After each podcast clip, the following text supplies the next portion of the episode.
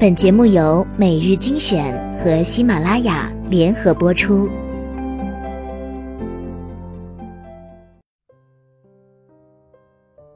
欢迎收听每日精选，我是主播小乖。今天分享的是李月亮的一篇文章，小心人生毁在这一点上。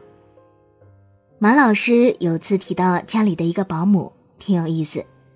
他有时偷偷拿他家的东西，也不拿值钱的，就是一头蒜、两片姜、半瓶花生米什么的。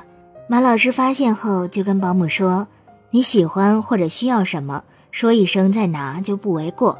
反正有些东西他也用不完。”但保姆不说也不改，该拿还是悄悄拿，这让马老师很烦，而且不放心，万一哪天顺走文物呢？所以不敢再用。对保姆的行为，马老师表示不解：干嘛要这样呢？其实保姆的心态倒也不难理解，反正你家那么多，反正我也不拿值钱的，反正你也未必会发现，反正发现了你也不能怎么着。当然。直接当面找你要那是不行的，一来没面子，二来显得我小气。家里没蒜了，能把你家这头蒜送我吗？我说不出口啊。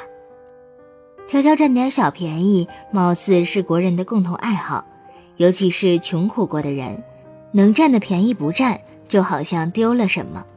长期物质匮乏导致的危机感。以及人性骨子里的贪婪，让我们常常不自觉地丧失了基本的道义准则和利弊判断，然后做出一些不合常理的事儿。所以，公交车的安全锤总是丢，公厕的免费厕纸总是不够用，咖啡馆的漂亮餐勺总是少，打着送小礼物的旗号开讲堂卖保健品的商家总能引来一大屋子人在那儿听。人们会觉得不拿白不拿嘛，顺手牵羊不算偷，反正这仨瓜俩枣的东西拿了也不算罪大恶极，被发现也没什么大不了的。可是真没什么大不了吗？也未必。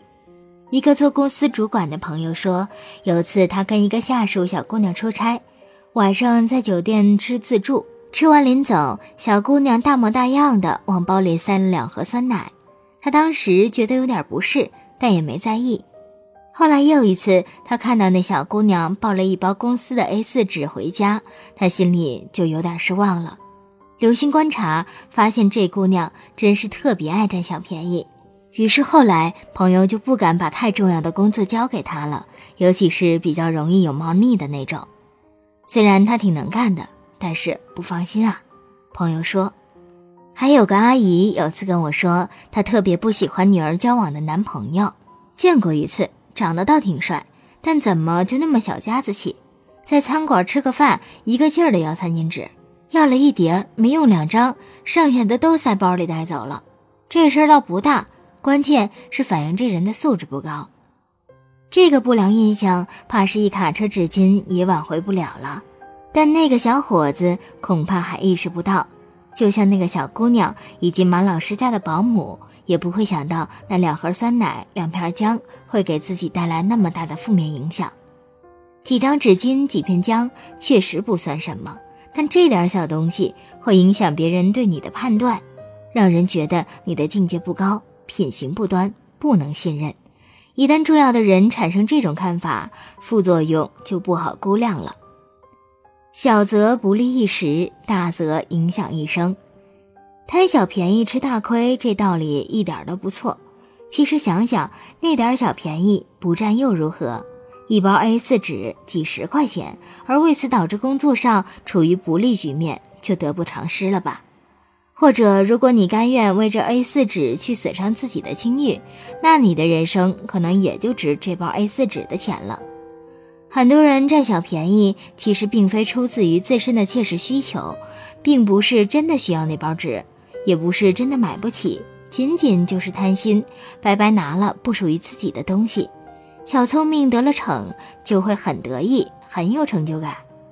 这其实是一种自我迷惑，是错判了利弊得失，不知道便宜背后往往都是坑，也没有意识到很多表面看了是赚了的事情，实际上赔了更多。小算盘打得噼啪响的人，通常就没有高瞻远瞩的能力，也不会有太大成就。真正干大事的人，谁会把一点毛头小利看在眼里？所以，虽然人的贪念是与生俱来的，但在无关紧要的小便宜面前，还是应该把控自己，不要自贬人格，更不要因为那仨瓜俩枣毁了自己的一生。不拿白不拿的东西，最好还是别拿。